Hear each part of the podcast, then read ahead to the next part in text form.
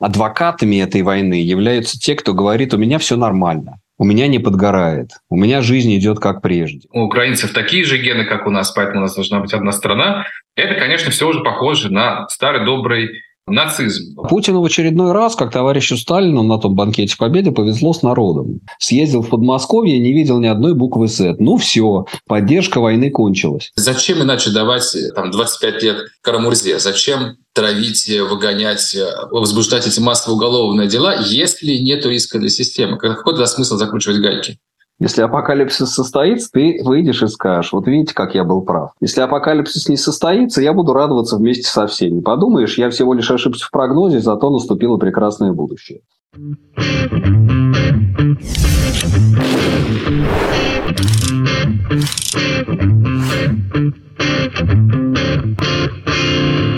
Добрый день, с вами видеоподкаст «Револьвер», издание «Инсайдер». Меня зовут Роман Доброхотов, я шеф-редактор издания «Инсайдер». И сегодня наш гость – это профессор Сергей Медведев, профессор Карлова университета, приглашенный исследователь Хельсинского университета. Добрый день, Сергей. Добрый день.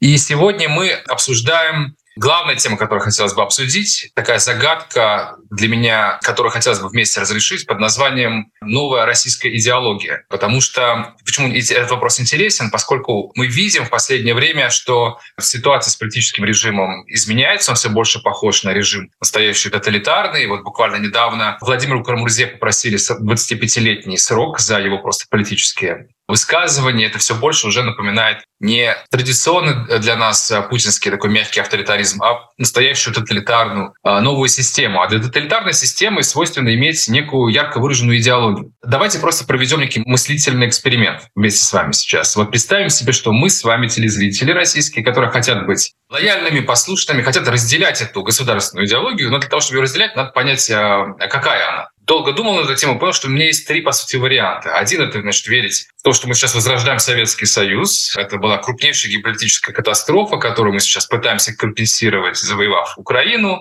Там, значит, встречает э, старушка с красным флагом российские войска. С самого начала Путин возродил гимн советский. Вот он теперь вот восстанавливает советские территории. Но многое не укладывается в эту картину. Да? Например, там, если у нас э, за лозунг э, «Миру мир» при этом можно угодить в кутузку, и если у нас Ленин оказывается врагом, потому что это он же Украину создал, как нам велит верить Владимир Владимирович. В коммунизм вроде бы как уже тоже верить не положено. В эту схему я ну, как-то не укладываюсь, да, эта система ценностей не подходит. Второй вариант, который мне предлагается, это что-то вроде православия, самодержавия, народности. Это, значит, э, Николай I, консерватизм, попы, казаки, вот что-то такое из романа Сорокина, возрожденное в новой реальности. Но тоже как-то сложно поверить. Во-первых, у нас и сам президент все-таки, ну, я думаю, даже люди в провинции все знают и про, про то, что он развелся, что у него, значит, Алина Кабаева, там никакой он не консерватор по природе своей, да и людей вокруг вот загнать сейчас в церкви снова, а сделать так, чтобы, значит, мужчины не разводились, женщины не делали аборты, вызывать консерватизм будет проблематично. А третий вариант, если мы посмотрим на э, все эти зигующие толпы, на то, что главный идеолог у Путина стал Иван Ильин, а, на то, как а, Киев бомбят в 4 утра, ну и на возрождающуюся биополитику, да, что вот есть правильные гены, у украинцев такие же гены, как у нас, поэтому у нас должна быть одна страна. Это, конечно, все уже похоже на старый добрый нацизм в каком-то новом обличии. Вот можем ли мы определить все-таки какую-то идеологическую концепцию, которая может стать полноценной государственной идеологией, когда этот режим наконец-то окончательно определится и устаканится? Что из этого больше похоже на новую путинскую идеологию?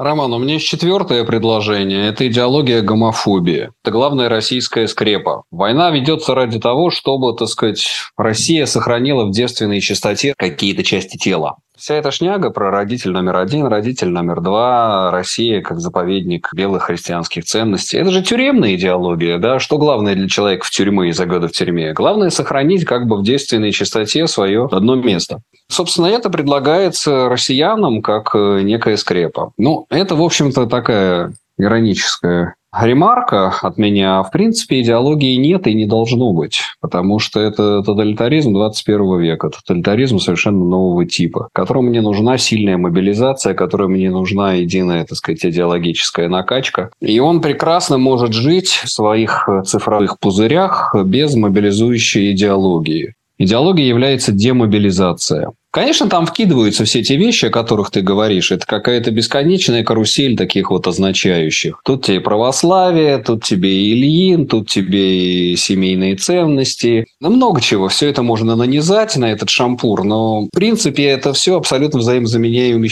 вещи. Такая жвачка, которая вкладывается в голову обывателю и, в общем-то, и самому Путину. Но на самом деле режим и этот фашизм, а это действительно фашизм а, ну, нового типа, стоит парадоксальным образом на демобилизации. И настоящими адвокатами этой войны являются те, кто говорит, у меня все нормально, у меня не подгорает, у меня жизнь идет как прежде. Вот часто доводится слышать, знакомых я слышу, и вот в Фейсбуке читаешь отчеты. Так мы все чаще, наверное, будем читать отчеты о встречах с россиянами. Из Фейсбука об этом будем узнавать, как некий такой антропологический эксперимент. Вот, и люди рассказывают, что встречаются со своими старыми друзьями говорят, слушай, ну у нас все как бы налажено. Ну, просели по продуктам, просели там немножко по каким-то сервисам. Но в целом все работает, курс стабилизировался. Буквально я за последние несколько дней несколько, четыре или пять таких встречал и говорят, а что война? Ну, слушай, а что там, война идет, что ли, какая-то? Давай чем-нибудь еще поговорим. Большая часть населения страны закопалась головой в песок и стоит, выставив ту самую часть, которую хотят сохранить девственной неприкосновенности. Это и есть самый настоящий фашизм в его путинском изводе, окормленный цифровыми технологиями 21 века. Да, в этой демобилизации тоже нет особой новизны, потому что, в принципе, и в Советском Союзе похожая идеология приспособления была, наверное, основополагающей, особенно в позднем Советском Союзе. Да и в 90-х, когда эпоха постоянных экономических кризисов и прочих социальных неурядиц, главным таким достоинством то, чем человек мог гордиться, это было то, как он спокойно, стоически превозмогает все стихии, которые на него обрушиваются. Это было то, чем можно гордиться, да, что вот, а вот мне все равно. Я вообще сам вот в этой никакой политике не участвую, дело грязно, никому не верю, а вот сам выживаю, это то, чем я горжусь. То есть как бы это, по сути, то же самое. Но вопрос в другом. Это все отлично работало до тех пор, пока вот работает э, нефтяная качалка, экспортирует э, нефть и газ, и россияне скорее являются помехой в этой системе. Они вот где-то там болтаются под ногами, они, надо бросать им какой-то кусок э, в виде там каких-то пенсий, рабочих мест и так далее, чтобы они сильно не возмущались. Но вообще они как бы не нужны этой системе. А тут-то получается, что Путин не может же позволить себе все-таки совсем проиграть эту войну. То есть ему какая-то нужна живая сила, запросто может проиграть эту войну, и режим только от этого еще более лютым будет, еще больше осатанеет. Он даже Крым себе может позволить потерять. Он нефть может позволить потерять. Последние года три они осознали абсолютную неуязвимость и бронебойность этой системы. Ковид был хорошим тестом. Они же перетрухнули поначалу с ковидом. И Собянин там что-то начал изображать, и выплаты какие-то они со скрипом сделали в мае-июне. Вот, а потом смотрят, а ничего, народ-то хавает. Народ-то, как бы, так сказать, помирает понемножку в количестве 1 миллион человек. Где-то там задыхается, не доехав до вентиляторов. Спорит по поводу того, прививаться, не прививаться. Путину в очередной раз, как товарищу Сталину на том банкете Победы, повезло с народом. Я думаю, что можно, так сказать, вынести за скобки и нефтяную нефтяную качалку, и уровень жизни, и уж, естественно, сервисы доставки Яндекс Еда, быстрый интернет, но все равно можно от этого легко избавиться. В том числе можно и поражение очень хорошо продать. Я думаю, что на поражение он прекрасно въедет в перевыборы, как э, Милошевич, как Саддам. Сказать, э, мы герои, мы противостояли всему миру, мы противостояли коллективному Западу, Рамштайну. Это беспроигрышная ситуация для Путина. Он может себе позволить выиграть в Украине, может себе позволить проиграть в Украине. Если он выиграет в Украине, это будет как бы один из вот такого тоталитаризма, фашизма, типа сталинизм тоталитаризм после 1945 года. Триумфальный тоталитаризм победы. Если он проиграет, то это будет веймарский, гитлеровский вариант. Удар в спину, пятая колонна. Парадокс ситуации в том, что мы так все как бы верим и рассчитываем э, на эту войну, на Украину, на том, что вот тут-то, вот тут э, режим себя обломает зубы, сломает хребет, а на деле он не сломает. На деле режим может себе позволить любой исход войны в Украине. Я согласен с тем, что действительно здесь пропаганда уже играет. Мы видим это просто по mm-hmm. их шоу в эту игру, что вначале это было такое триумфальное, мы их сейчас победим за два дня, и Путин — это наш такой Наполеон, который завоевывает новые земли. Прошло несколько месяцев, и это уже была другая пластинка о том, что мы воюем вообще не с Украиной, мы воюем с НАТО. Мы в кольце врагов. Вот сейчас, сейчас нас НАТО окончательно победит, и чтобы оно нас все-таки не победило, мы уже копаем рвы 70-километровые там, за Запорожье и даже на российской территории, потому что мы окопались, и вот если сейчас Путин последний наш такой оплот, который защищает от этого вторжения. В то же время видна такая тенденция, дрейф от Евгения Пригожина к Иосифу Пригожину от э, идеологии, что да вот мы сейчас, дайте нам патрона, не хватает снарядов, Шойгу скотина, давай еще снарядов, мы их сейчас тогда всех покрошим, в сторону Иосифа Пригожина, где нас всех обманули, Путин сам втянул нас всех вот в эту историю. Это ловушка, мы все проиграли, это братоубийственная война, которая никому не нужна, и вообще надо как-то желательно отсидеться куда-нибудь подальше, мы в этом всем участвовать не хотим. То есть люди не сопротивляются, в том числе тоже Иосиф Пригожин, когда это была аудиозапись, сразу все свалил на нейросети, слег сердечным приступом, но при этом видно, что мобилизоваться они точно не хотят никуда, никакую поддержку, да, выступать на кремлевских концертах не хотят, фотографироваться рядом с Путиным уже не так жаждут, как раньше. Все-таки надо же как-то мобилизовывать население. Хорошо, вот призвать еще 100 тысяч человек там нужно будет на фронт. Надо же как-то затащить, надо же как-то ему объяснить, что вот это обязательно надо. Это будет все сложнее делать с каждым месяцем. Ром, мне кажется, что нет, не будет сложнее. Мы как-то очень фетишизируем этот эпизод с тем Пригожиным. Ну, это какой-то, господи, случайно из-под веник пискнула мышь. Мы уже все, так сказать, ах, боже мой, раскол элит, вот он на глазах, вот он в прослушках телефонных разговоров. Да какой раскол элит? Они там что-то перехватили, этот сидит вообще трястись будет до конца жизни теперь Пригожин. Теперь все боятся будут даже уже с женой на кухне обсуждать. Уже не просто будут симки вынимать, аккумуляторы будут от мобильных вынимать. На мобилизацию в окопы под Бахмут, э, Бахмут э, будут забирать не Пригожина с его собеседником, а будут забирать вот эти вот сотни тысяч безмолвных людей, которые, ну не знаю, прошло уже с сентября сколько уже, 7-8 месяцев. Я вижу, что люди идут безмолвно. В крайнем случае стратегия – это эскапизм. Но сейчас и после сегодняшних принятых законов уже и эскапизм не работает. Ну пойдут, а куда деваться человеку? В России так устроено, что человек считает, что ему некуда деваться. Вот это то, о чем мы говорили, это другая часть вот этого фатализма и конформизма. Конформизм – это часть фатализма. Потому что, с одной стороны, так скажем, образованный московский класс, которые, в общем-то, уверены, что, наверное, их не тронут, они как бы фаталистично приняли эту войну и выбирают не замечать ее. И считают, что в этом даже есть какая-то моральная бравада. Да, я продолжаю свою жизнь как прежде, жизнь продолжается, мы должны делать свое дело, сохранять своих сотрудников, работников моей больницы, актеров моего театра и так далее. И они считают, что они делают хорошее дело, вынося за скобки войну в Украине. Это один вид фатализма. Другой вид фатализма, когда тебе пришла повестка. Получаешь парализующий укол, когда тебе пришла повестка, и человек вместо того, чтобы быстро просчитывать варианты, как от нее уйти, отвалить, свалить, но сейчас это сложно будет. Но, по крайней мере, последние полгода это было можно с минимальными издержками для себя. Вот. Но человек вместо этого говорит, знаешь, как у турков есть, кисмет, судьба. Ну вот судьба, повестка – это судьба. Как в ковид говорили, говорили, кому суждено умереть, умрет. Вот для меня ковид прекрасно явился совершенно таким темплейтом, матрицей того, как нужно понимать устройство российской психологии.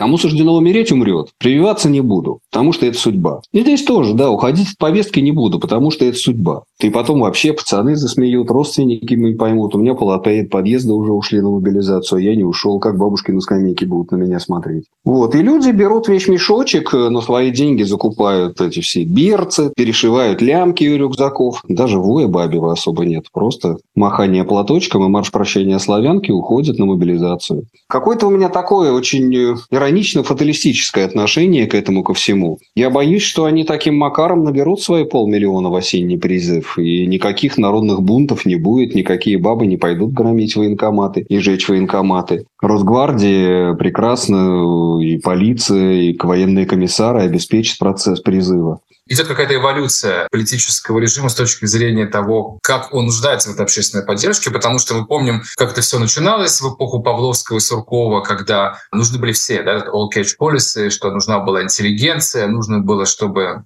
там и Макаревич с Гребенщиковым там встречались, с Медведевым, правда, не встречались, но неважно. До этого с Путиным тоже там вся интеллигенция переходила на всякие встречи, о всяких общественных советах. Потом стало в какой-то момент понятно, что интеллигенция уже проигранная не нужна, и Сурков тоже не нужен, как с Павловским. И стали, значит, Уралвагонзавод, рабочий класс, то есть разделение страны на две такие части, одна из которых лояльна и является опорой, а остальные — пятая колонна. А сейчас такое впечатление, что Уралвагонзавод тоже, во-первых, не нужен, а во-вторых, не спешит никуда мобилизовываться. Ну, грубо говоря, если сейчас Путин скажет, выходите все на митинг в поддержку, не знаю, там, специальной военной операции, то придется опять свозить автобусами. То есть не пойдет Урал-вагонзавод туда искренне выходить и ничего поддерживать. Буквы Z ну, никто не клеит на машине. Понимаешь, здесь это да, это очень частый аргумент. Вот это вот Facebook я уже год читаю. Боже мой, проехал по улицам, ни одной буквы Z не видел. Съездил в Подмосковье, не видел ни одной буквы Z. Ну все, поддержка войны кончилась.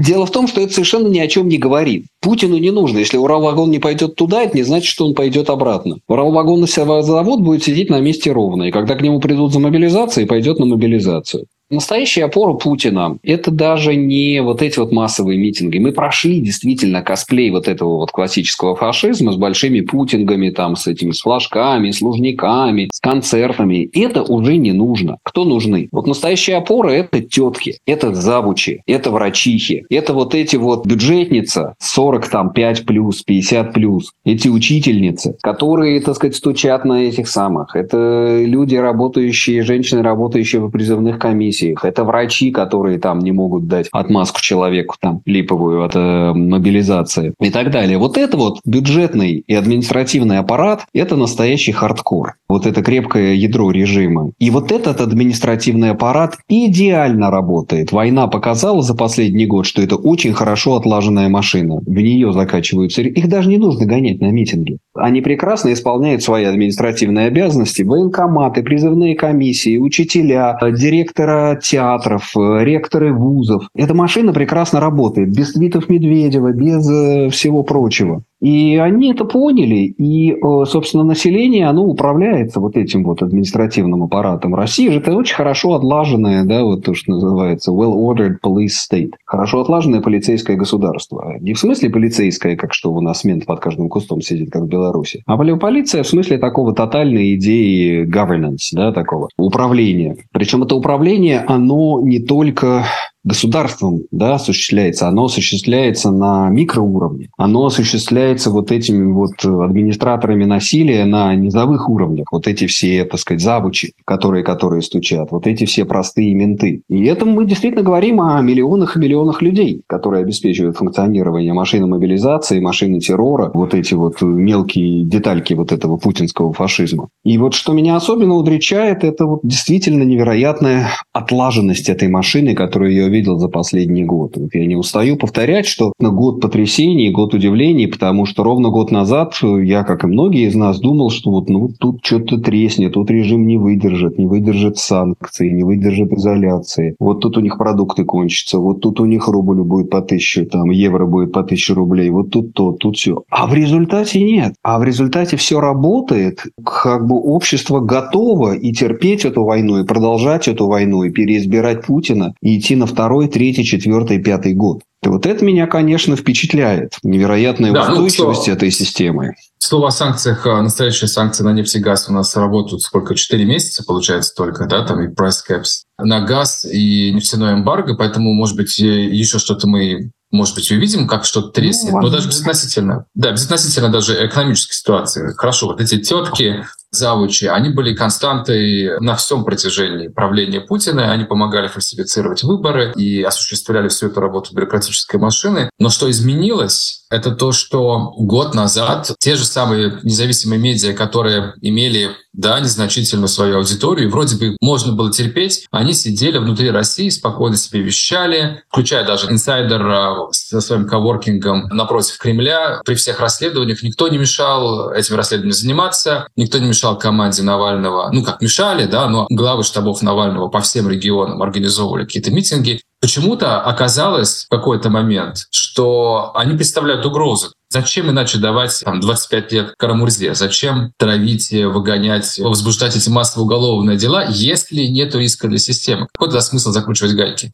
Ну, система работает по принципу избыточного насилия. Всегда надо перебирать немножко. Все-таки согласимся, что пока что насилие достаточно точечное. Оно увеличивается, э, градус этого насилия, да, но точки его применения, они все равно достаточно селективны. Да, ну, зачистили они всю сферу СМИ, сейчас зачистят интернет. Ну да, десятки тысяч уже дел появляются. В любом случае, это не машина массового террора. Даже в фашистской Германии было больше гораздо дел против несогласных, десятки тысяч расстрелянных, там, не знаю, миллион немцев, за которыми следили, которые сидели, которые были репрессированы за антивоенные какие-то вещи. Так что э, режим может себе позволить вот такие избирательные репрессии, ну плюс превентивные зачистки сферы СМИ, сферы образования, как мы сейчас видим, любой сферы свободного высказывания. Они видели итоги вот этой вот вольницы гуманитарно-интеллектуальной. Естественно, они сейчас работают. Но плюс еще надо не забывать, что мы все время ищем какую-то стратегическую логику, какое-то стратегическое целеполагание в действиях Кремля. А на самом деле тут просто кормовая логика.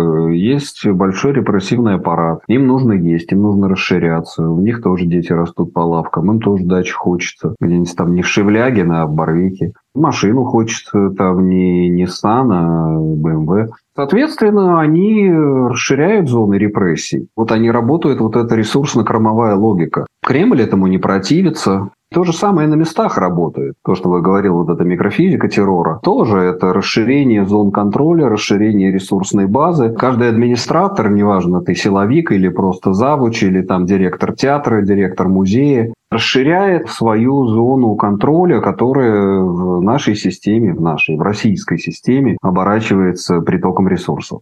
На наших э, глазах сейчас будет интересный эксперимент, потому что в Турции предстоят президентские выборы, и это происходит уже после того, как Эрдоган присажал даже не тысячи, а десятки тысяч людей, среди которых тысячи активистов, оппозиционеров, просто какие-то случайно попавшиеся под руку люди. Ну, то есть масштаб репрессий, наверное, на порядок выше был, чем в России. То есть, казалось бы, все, что он мог сделать для того, чтобы задавить, сделал, и тем не менее грядут выборы, на которых объединилась оппозиция, и есть настоящий серьезный риск, что Эрдоган эти выборы проиграет. Это отдельно интересный вопрос, как так получилось, что mm-hmm. бывают диктатуры, в которых есть конкурентные выборы. Это очень большая такая загадка. Рома, и, да, и да, и да, и нет. Масштаб репрессий, ну, коротко просто замечу, я тоже буквально вот недавно в каком-то разговоре сравнивал Россию и Турцию. Машабрис, особенно с Гюленом, да, против гюленистов были тотальные зачистки. Но парадоксальным образом в Турции остались огромные зоны гражданской независимости. Осталась совершенно неконтролируемая армия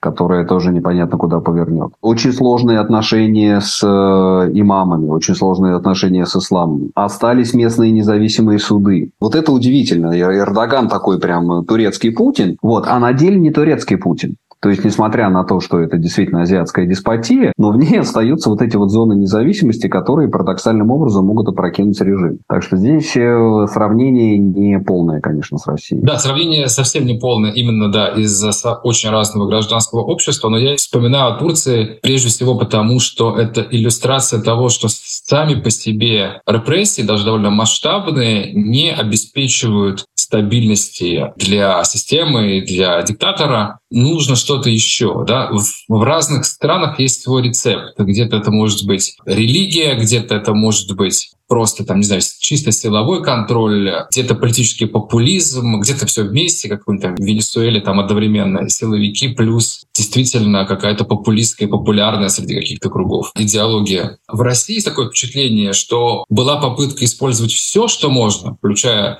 попытка заставить людей поверить в какую-то идеологию, в том числе там гомофобную, консервативную и так далее. И в последнее время все больше заметно, что вообще-то кроме силовиков не осталось ничего, что сдерживает сейчас эту систему. Чуть-чуть этот винтик вот последний, да, убрать, и нет ни одной причины, по которой люди поддерживали бы дальше Путина его власть. Просто потому что все остальное, экономика, идеология, общее доверие, все это исчезло все эти факторы исчезли с э, политического пространства. А вот насколько этот винтик силовиков, он на самом деле такой уж прочный, как это кажется со стороны? Ром, и да, и нет. Я думаю, что здесь есть еще один очень большой природный ресурс в России, на котором стоит этот режим. Это ресурс под названием люди. И вот эта вот массовая психология, которая как бы видна стала в последний год, она обеспечивает функционирование этого режима. Это такой достаточно традиционный тип власти бабушка в далеком сибирском селе, она и даже вообще все это далекое сибирское село, они без всяких силовиков пойдут голосовать за Путина и отправятся воевать в Украину. Им не надо туда наряд ОМОНа отправлять и Росгвардию ставить. Ну вот. Дело в том, что Путин э, действительно в каком-то смысле раскрыл секрет России.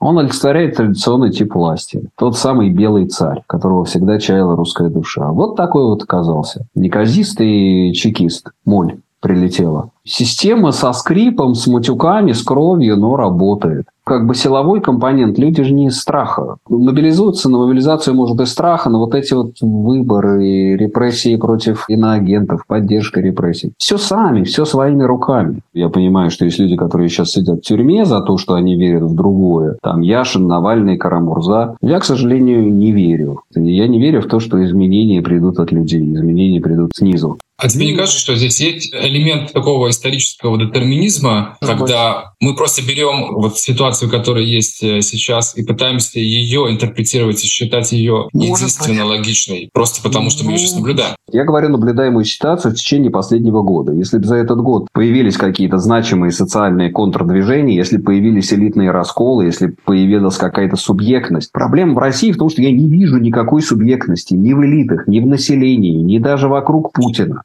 Сейчас мы не видим. Но я вот помню, когда я начинал всяческую активистскую деятельность в середине нулевых, у нас там была горстка студентов, которые, значит, выходили на всякие оппозиционные митинги. Был такой расхожее среди и людей, и политологов, и журналистов представление, что, ну, молодежь, да, она новое поколение, оно вот такое циничное, пассивное, ну, интересуется там своей карьерой. Ну, это понятно, что вот выходит один пенсионер. Ну, что молодежь по природе своей, она думает о другом, им сейчас вообще нет. Проходит несколько лет, начинается митинги там 2011 года, митинги, которые там Навальный организует, и 50% людей, которые выходят из этих там сотни тысяч, это люди там до 30 лет. И все те же самые политологи, журналисты и прочие говорят, ну, конечно же, молодежь, она по природе своей более активна, она всегда, понятно, она читает интернет, у нее другой менталитет. Ну, то есть чуть-чуть изменилась ситуация, тут же придумали обоснование, почему вот люди, они именно такие, а не другие. Ну, хорошо, давайте тогда пару взрослых людей поговорим. Давайте вспомним, как в 91 году, когда надо было защитить завоевание перестройки, а там вышли во всех городах люди.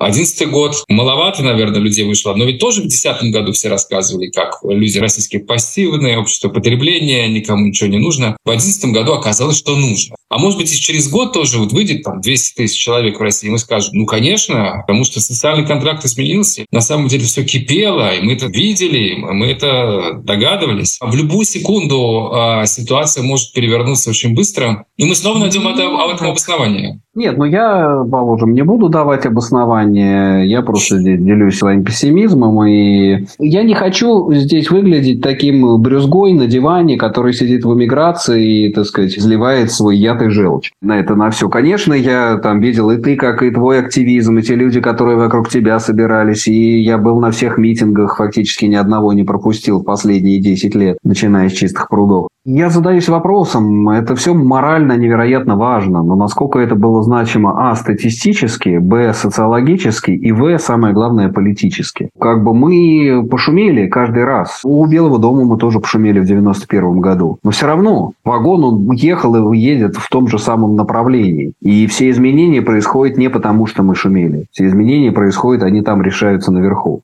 Ну, ну это, кстати, очень интересный вопрос насчет того, как происходят изменения. Да? Мы же можем вспомнить разные примеры Португалия, да, как там революция гвоздик, да. когда там несколько изначально военных раскачали, растолкали с трудом бронетранспортер, который еле ехал, с трудом доехали до центра города, боялись, что они там заглохнут эта машина где-то по пути, и на это все кончится. И вот эта машина доехала до Дом правительства, тот же вечер правительство разбегается, вечером уже там десятки тысяч людей оказываются на улицах, заслышав, что идет какой-то военный переворот. То есть нужно было чуть-чуть подтолкнуть одним мизинчиком. Никакого не нужно ну, было большинства. Это так, да. Перевороты происходят при помощи десятков тысяч людей. Я сам это видел, я был эти три дня на улицах в августе 91-го, и я знаю, как, условно говоря, там руками можно остановить танк. Залезть в танк и переагитировать сидящего там человека. Я сам это проходил. Вопрос более долгосрочных изменениях. Дело в том, что да, действительно, революция происходит в столицах, изменения происходят в столицах. И, возможно, в следующий раз в России произойдет то же самое. Выкатятся какие-то танки, оказывается, что у них там моторы не завелись. Или, так сказать, при них сидят какие-то перепуганные жители далеких регионов. Португалии это привело к структурным изменениям, да, к долгосрочным структурным изменениям самого контракта власти и общества. Кроме того, там готовилось, да, Салазар долго готовил себе смену. Там был такой, как и в Испании, да, pacted transition, то, что называется, да, договор о транзите, договор о переходе. Изначально была некая субъектность в элитах, которые сумели найти в себе силы, договориться и составить какую-то стратегию перехода. Понимаешь, у меня очень выигрышная ситуация, так сказать, пророк апокалипсиса очень хорошо. Если апокалипсис состоится, ты выйдешь и скажешь, вот видите, как я был прав. Если апокалипсис не состоится, я буду радоваться вместе со всеми. Подумаешь, я всего лишь ошибся в прогнозе, зато наступило прекрасное будущее.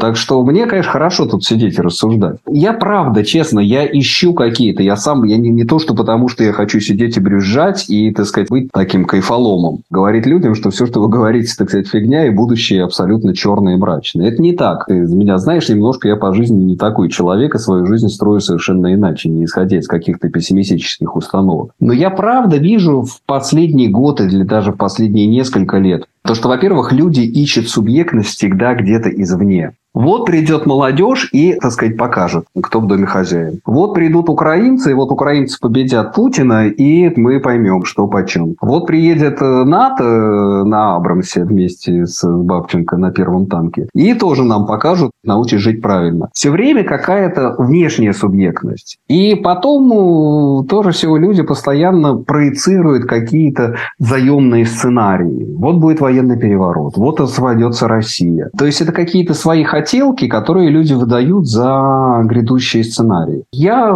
смотрю на это рационально и ищу какие-то, ну, буквально силы, да, акторы, силы. Да, я не так знаю регионы, может быть, как, не знаю, как Зубаревич, Коля Петров, еще кто-то. Я не так знаю ситуацию внутри силовиков, как знают Ира Бараган и Андрей Солдатов. Когда мне покажут, что есть какая-то, так сказать, значимая сила и значимый проект, и значимый сценарий, который может это опрокинуть, тогда я скажу, конечно. Но до сих пор мы все время, мне кажется, имеем дело с некими собственными хотелками под названием «Развал России», «Смерть Путина», «Раскол элит», «Военный переворот» и постоянно жонглируем вот этими понятиями. Быть первым — это одни только проблемы и риски. Все хотят присоединиться к чему-то, когда оно уже начнется, когда это уже будет безопасно, и они присоединятся все вместе. Но вот есть замечательное произведение Дюримата «Визит старой дамы», которое экранизировано даже в советском кино. Там общий смысл такой, что просто для тех, кто не читал или не смотрел, там смысл в том, что женщина, ставшая там, миллиардершей, приезжает в маленький городишко, где она хочет свести счеты с мужчиной, который давно обидел, и она обещает городу миллиард в случае, если он умрет до такого-то числа. И все возмущаются, и все сначала поддерживают, эту даму проклинают, а потом а, одни взяли в долг, другие там тоже понабрали долгов, если что-то уже построили. И потом все понимают, что вот они дальше не могут просто существовать, если он останется жив. Потому что настолько их ожидания уже стали частью их жизни, судьбы, что они просто не могут другого сценария избежать, и в итоге его все вместе убивают. Притча, по сути, о том, что ожидания сами формируют будущее в каком-то смысле. Да? То есть если все ожидают, что ну, все-таки в какой-то момент Путин умрет, и все изменится, и все будет по-другому, то дальше уже нужно очень мало. Нужна какая-то случайность, любой любой вставший человек, который, там, не знаю, любой бронетранспортер, который приедет на Красную площадь или внезапно стихийный митинг, и может оказаться, что все решат, что ну вот этот момент наступил, вот оно, началось все. Ну такого уже не было, да, 10 лет назад, мне кажется, что, ну, может быть, в 2011 году конкретно было, в остальном разговор в случайной очереди или там разговор случайно с таксистом, там, там все время Путин оказывался красавчиком, и, в общем, все оказывалось хорошо. А сейчас есть такое ощущение, что вот эти хотелки, они распространились сильно дальше московской интеллигенции. И не только на Осипа Пригожина, но и вот на условных людей в очередях и в такси. Возможно, именно потому что раньше им телевизор предлагал какую-то хотя бы историю, в которую они могли поверить. А сейчас уже даже такой история для этих людей уже нашлось. Обоснование, почему они должны в это верить. Ну, опять я выступлю в роли такого кайфолома. Мне кажется, что вопрос не решит даже уход Путина. Я вижу, что, так сказать, если из этого уравнения, которое сейчас есть, убрать даже такие кажущиеся константы, как, например, Украина отвоевала Крым, Россия потерпела полное поражение. Убрать нефтяную качалку, Россия, не знаю, торгует лесом. Я боюсь, что даже после Путина система имеет достаточный административный ресурс и инерцию. Ну, это один из сценариев. Не надо думать, что это как бы сейчас один Путин работает против нарастающего желания всей страны. Есть огромное количество бенефициаров войны. Кто эти бенефициары настоящие? Вот ФСБшники, ну, которые делали прекрасный бизнес, а теперь их бизнес тоже под угрозой, и их дети не могут нормально учиться за границей и так далее. Все не так линейно у них. Нет, ну они в любом случае, их основной бизнес был э, все-таки на насилии, и этот бизнес продолжает расширяться, суды работают, дела возбуждаются, зарплаты им платятся, они по-прежнему являются выгодополучателями этого режима, хотя и как бы не с айфоном, а с Huawei последним в кармане, может быть. Но прикрыли поездки за рубеж. Ну, мне кажется, что это не те мотивации, которые выведут их из системы. Мы видим, как это было в Иране. Бенефициары, ну, собственно, средний класс, все, кто сейчас продолжает функционировать, работать, делать бизнес, открываются новые возможности, все администрации. Я понимаю, почему они могут быть послушными, но где же они бенефициары-то, да? Ну, Региональные... Лучше экономика точно не стала. Ну, Ром, ну это в рациональном рассуждении. Ну да, в долгосрочной перспективе там и Советский Союз добило, продолжалось там 20, 30, 40 лет. Мы говорим ближайшие годы. И я думаю, да, конечно, на горизонте там 20-летия Россия изменится. Это и технологически, и ресурсно, и все это, конечно, подорвется. А если говорить на ближайшие годы, то все равно я вижу второй и третий эшелон очень уже таких хорошо замотивированных управленцев, прошедших эти губернаторские школы кириенковские, эти методологические семинары, сидевших под танками, бросавших гранату, прошедших ротации. Там очень много идеологической мотивации.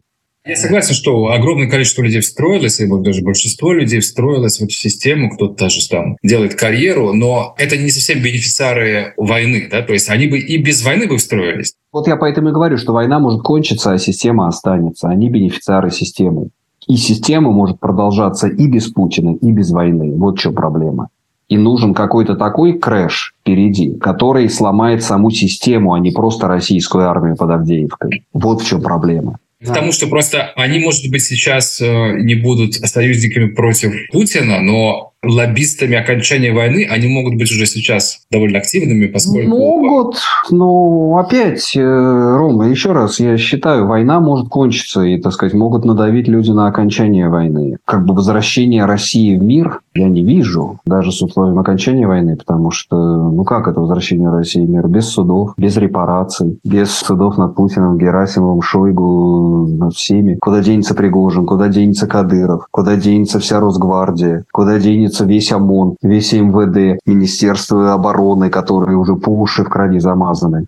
Уже по ротации все это прошли. Куда они денутся в этой новой системе? У меня нет ответов, я честно скажу. Это и есть главный стимул для вот этих вот всех эффективных менеджеров, которые все равно куда встраиваются, быть против Путина, потому что в отличие от ОМОНа, который там с ним будет какая-то расправа, они так и встроятся в новую систему. Без Путина отлично. И они встроятся в демократическую систему. Прекрасную Россию будущую Навального встроится с большим удовольствием. Ну, теоретически, да, это произошло в Германии э, после войны. Для этого все-таки должно состояться настолько сильное поражение, такая сильная слом системы, да, который уберет из этого уравнения реальных преступников и реальных бенефициаров этой войны. А что их может убрать? Россию же никто не оккупирует, как Берлин в 1945 году. Союзные вот, вот это это, кстати, вот последний вопрос, который мне хотелось бы как раз обсудить, это если мы представим себе некий сценарий, в который пусть даже сейчас сложно поверить, что Путин уходит и приходит некая новая власть, как должен быть организован этот трибунал? Что реалистично было бы сделать для того, чтобы, не повторив ошибок начала 90-х, сделать так, чтобы эта система не реплицировала себя в будущем, чтобы сделать достаточно предохранитель от повторения путинизма в России на будущее?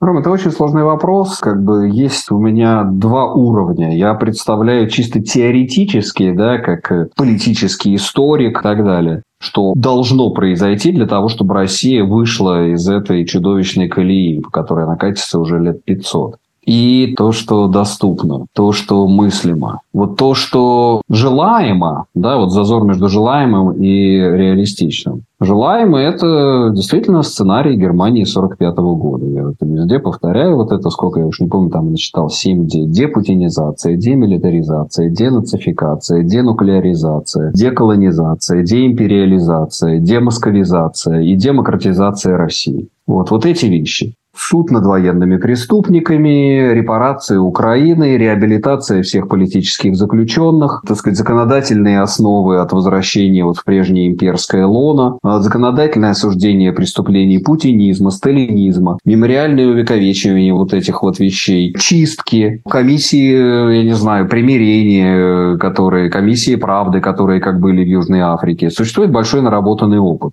Существуют целые книги, есть замечательные Бобринский с автором своим про переходное правосудие переходного периода. Существуют люди, ведущие каталог этих преступлений. И причем, понимаешь, и преступления и до Путина, да, вот мы сейчас говорим, сейчас годовщина самашек, например. То мы не разобрались с самашками. Тоже пару дней назад была годовщина Тбилисской бойни э, саперными лопатками 9 апреля. Кто с этим будет разбираться? То есть, чтобы вот эти все вопросы, они были раз и навсегда закрыты, записаны в учебники истории, установлены мемориалы, приняты законодательные акты. То есть, вот это вот гигантская совершенно работа. Ну, это, это желательно. А что, а что возможно из этого? Ну, возможно, какой-то переход, наверное, будет, какой-то транзит будет, какой-нибудь условный Собянин, Мишустин придут. Начнут договариваться с Западом, что-то сдавать. Может быть, при хорошем сценарии сдадут часть ядерного оружия или ядерное оружие за возврат в мир. Сложно судить. Я не могу представить, понимаешь, чтобы в будущем сохранилась прежняя Россия, чтобы в России, например, оставили ядерное оружие. Все сказали, окей, да, тут играем, тут не играем. Вы ушли из Украины, но вот мы вам оставляем ядерную бомбу, там, российскую армию и свою, так сказать, ущемленную национальную гордость. Давайте посмотрим, как оно служится через 20-30 лет. Мне кажется, что наоборот, вот для России как раз свойственно такие качели вертикально в одном и в другом направлении. Когда если эта власть сменится, наоборот, появятся миллионы желающих устроить такие лютые иллюстрации, о которых сам Запад не мечтал. И вспомнит не только Маргарита Симонян, но и из тех людей, которые просто делали недостаточно однозначное суждение и о войне, и о Путине, и так далее, и так далее. Как сейчас уже Познера готов растерзать сильнее, там Венедиктова готова растерзать сильнее чем э, самого Путина, просто потому что не любят людей, которые где-то посерединке там, э, значит, виляют задом. Поэтому как раз, э, почему мне не кажется, что возможен сценарий такого трибунала, в котором сами россияне с большим удовольствием поучаствуют вот на стороне прокуроров? Ну, тогда мы обречены на порочный круг насилия, тогда все воспроизведется. Вопрос в том, чтобы торжествовали не люди и идеологии, а торжествовали институты чтобы торжествовало право. И вот в рамках этого права, пускай, я не знаю, в той же Южной Африке люди уходили, пускай, не знаю, Венедиктова вызывают на эти комиссии, пусть он доказывает, что он действует с лучшими намерениями, пусть Симоньян вызывает, Познера и так далее. Это в любом случае это должен быть открытый, гласный юридический процесс. Чего у нее никогда не было в истории, не было нормальных работающих институтов современности. Что была Конституция, что было верховенство права, что был независимый суд, что был ответственный парламент, вот, что были честные, открытые, свободные выборы. Это элементарно, да, простые вещи. Это как иметь дома унитаз, э, текущую воду, электричество и интернет проведенный в этот дом можно заехать, если эти институты будут работать, и мы не будем обращать внимание на идеологии, кто, так сказать, кого мы считаем э, козлом отпущения, будут э, жить в рамках э, вот этих вот как бы удобств цивилизации, под названием верховенства права. И тогда не будет никаких расправ над несогласными и так далее. То есть просто у России никогда не было исторического шанса, чтобы у нее были хорошие работающие институты. Ну, это связанный вопрос, потому что многие как раз считают, что построить 90-х хорошие институты не получилось именно потому, что не было настоящей иллюстрации, как она была в Восточной Европе после 91 -го года. И многие люди из старой системы, как и сам Путин, да, КГБшник, так и многие другие, просто влились со своими старыми да, ценностями в новую отчасти. систему. Не было верховенства права, не было законодательной процедуры, как разобраться в собственном прошлом, как ее не было после 1953 года. Фактически не было иллюстрации, были чисто какие-то номинальные пара десятков людей. Ну, там расстрельные были. Но в основном э, весь аппарат э, ВЧК, ГПУ, НКВД прекрасно перестроился, перелез в новую систему. Просто нужны э, законодательная инфраструктура в рамках вот этого нового верховенства права, нового конституционализма, нового закона. Можно будет спокойно сесть и разбираться в собственном прошлом. Будем надеяться, все-таки можно, потому что нас какой-то был кайфоломный эфир на большей части, а в конце это какая-то луч света. Спасибо вам, что целый час вы были с нами.